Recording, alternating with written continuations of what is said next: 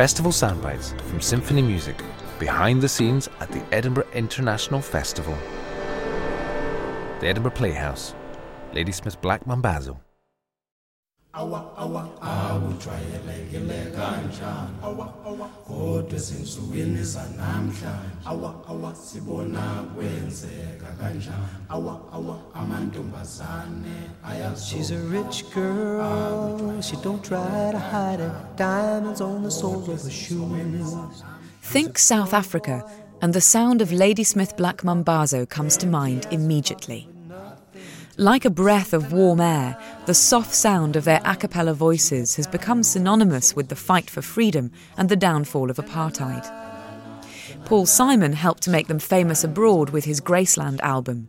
Nelson Mandela danced and sang with them.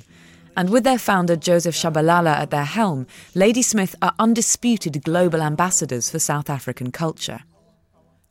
They sing in a style which comes from South African Zulus, its name meaning stepping lightly on the ground or crawling like a cat.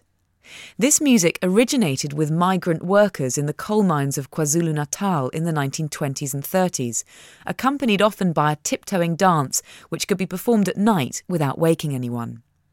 By the 1960s, these dancers were known as Cothoza Mfana, tiptoe boys, and competitions were held in hostels in Durban and Johannesburg.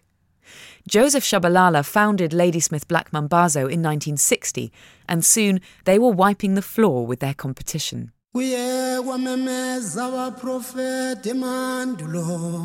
kumemeza abantu abadala kangaka bantwana kanisaleleli ngani umbiko wokuzalwa kwenkosi ujesu this year, Ladysmith Black Mambazo are in Edinburgh with their new collaborative project Inala, which you can find out more about in another of our festival soundbites.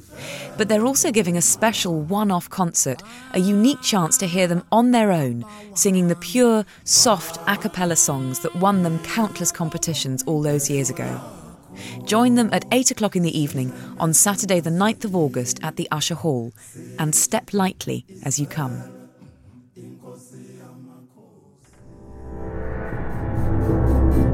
festival soundbites from Sinfini Music. Head to eif.co.uk for more.